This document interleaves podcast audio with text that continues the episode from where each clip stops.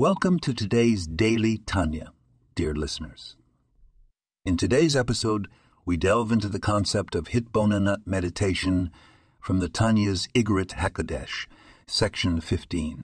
The Alter Rebbe illuminates the practice of contemplative meditation as a tool to awaken love and awe of the divine within our hearts. Consider this our minds are the gateway to our emotions. By meditating deeply on the greatness of the Creator and the marvels of His works, we can stir within ourselves a profound sense of connection and reverence. It's not enough to simply understand or know of GD's greatness. We must dwell on it, let it simmer within our thoughts until it transforms into a heartfelt emotion.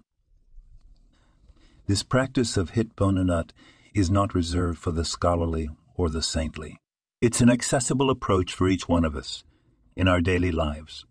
Whether we're at work, at home, or amidst our routines, taking the time to meditate on the divine can elevate our mundane activities into acts of worship.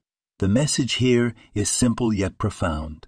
By harnessing the power of our intellect through meditation, we can ignite our emotional world, leading to a more spiritual Jedi life.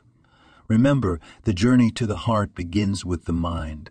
Take a moment to ponder, to reflect, and to connect. Thank you for tuning in. May this practice of Hitbonenut enrich your day and bring you closer to your inner spirituality. This podcast was produced and sponsored by Daniel Arano.